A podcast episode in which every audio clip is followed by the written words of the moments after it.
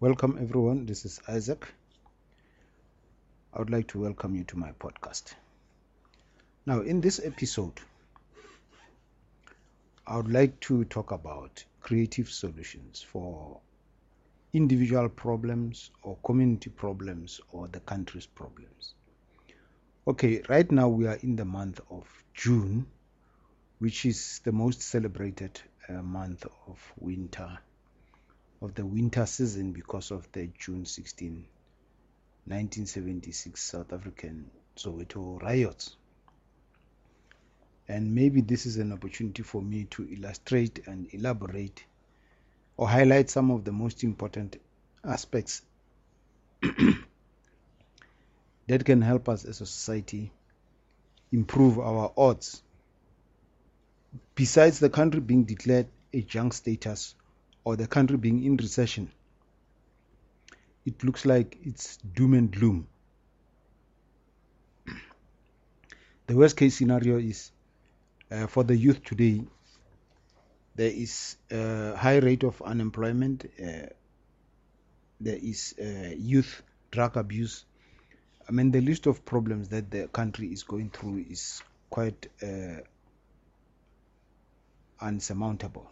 But obviously, if we are creative people, we can begin to take an introspection and find alternative solutions to alleviate our critical situations.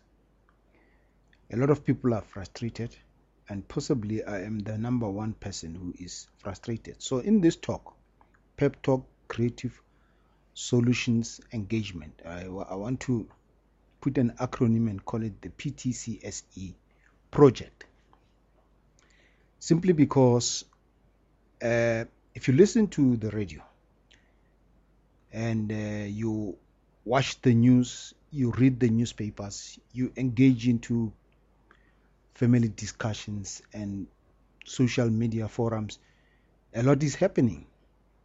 But it is unfortunate that half the time we talk about the problems and we spend little time finding and coming up with solutions.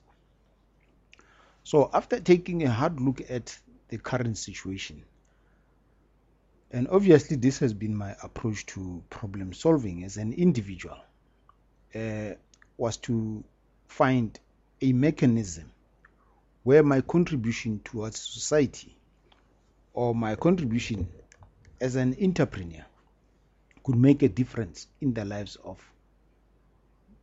other entrepreneurs, potential entrepreneurs, youth, society, communities, even you, the listener.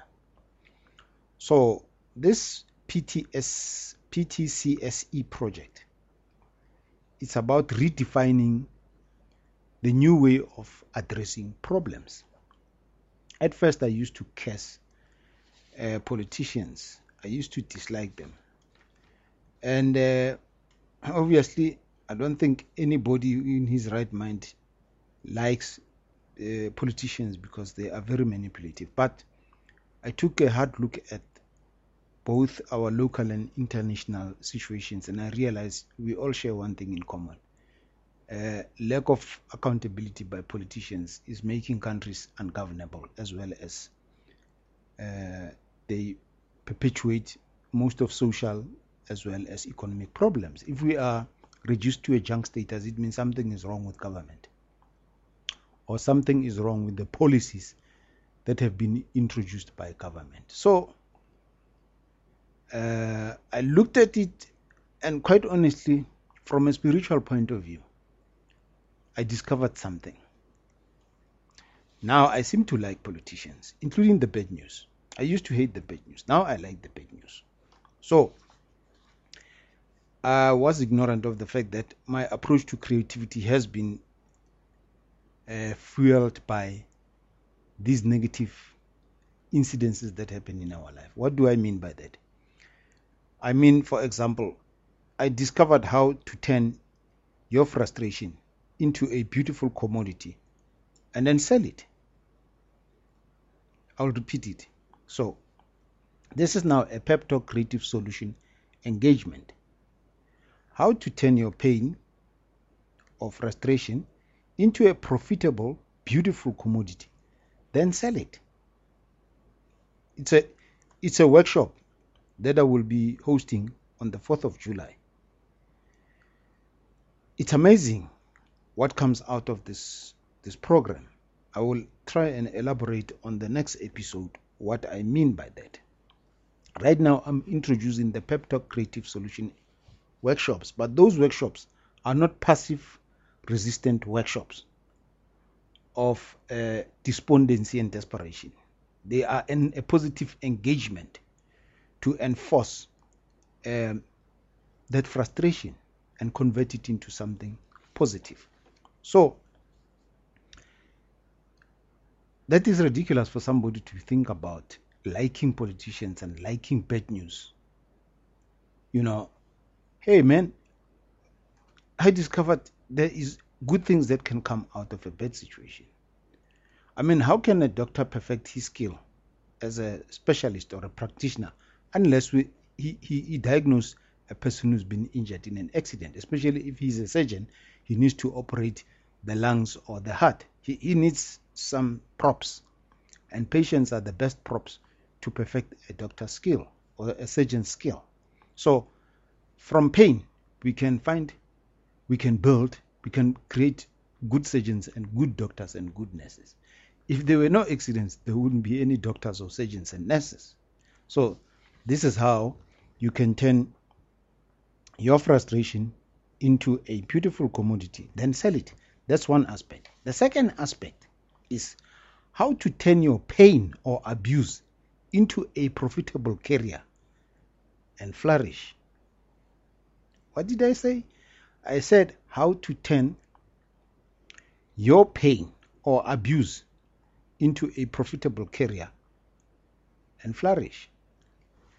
This sounds crazy, né? Yeah, I know. This is part of the consequences of attending the Pep Talk Creative Solution Engagement. It's a new paradigm shift where we look at the problem and analyze it. Instead of crying and lamenting over why the problem happened, we look at it. How can we become proactive and find an opportunity in the problem? Take, for example, in the last 2 months, from May, June, there has been an extreme abuse of women. Women have been killed, children have been abducted, and I mean, there's a whole array of issues that are very unpleasant in our communities. And the most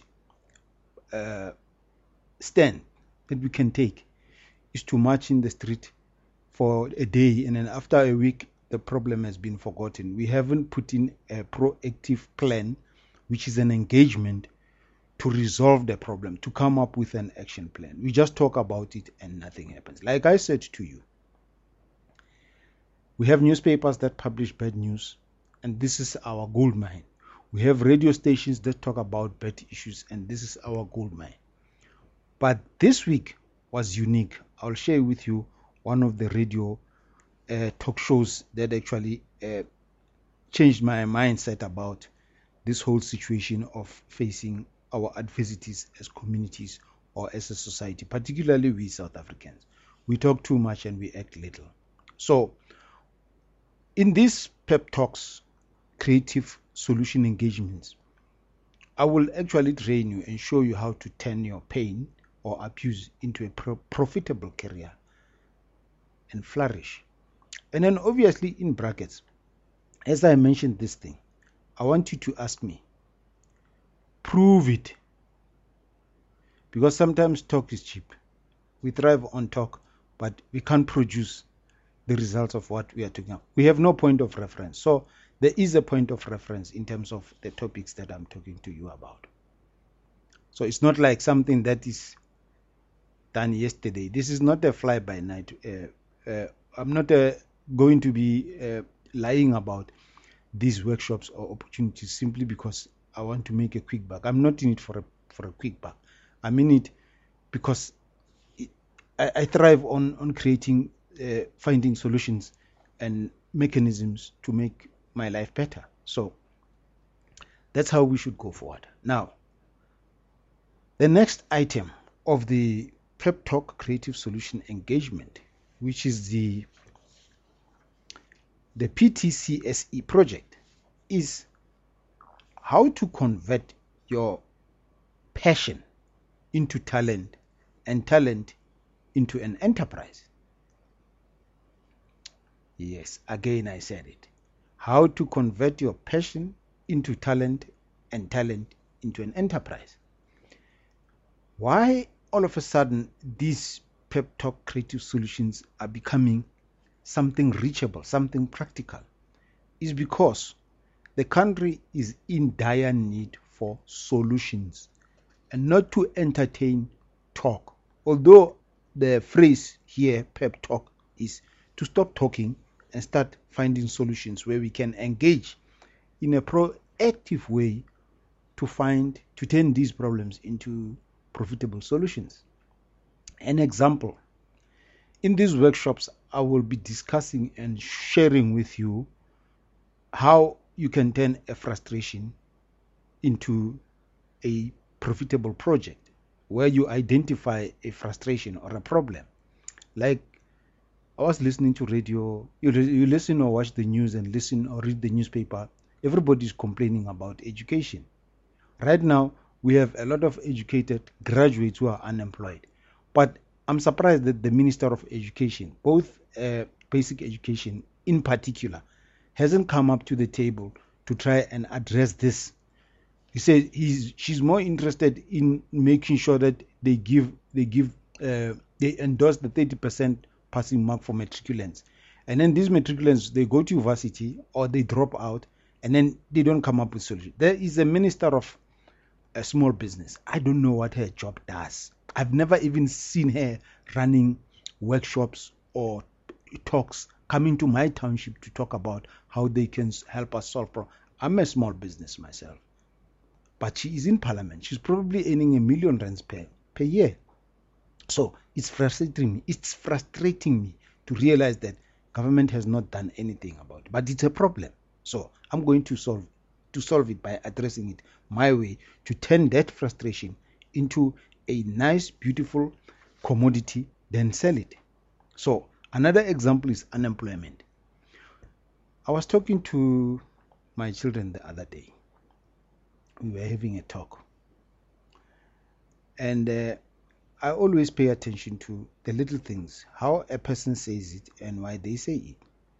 And we were watching television, the news in particular, where the stats about unemployment is rising and how youth is affected in this whole scheme of things.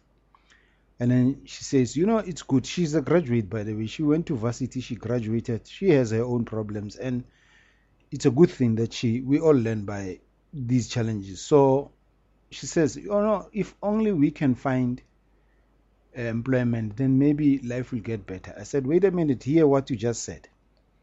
The mindset is, if we can find employment, then things will get better. And then I said, okay, wait a minute, what if you rephrase that sentence and say, the difference between, there are three groups of people that are very prominent, that form the part of the basis of our South African society.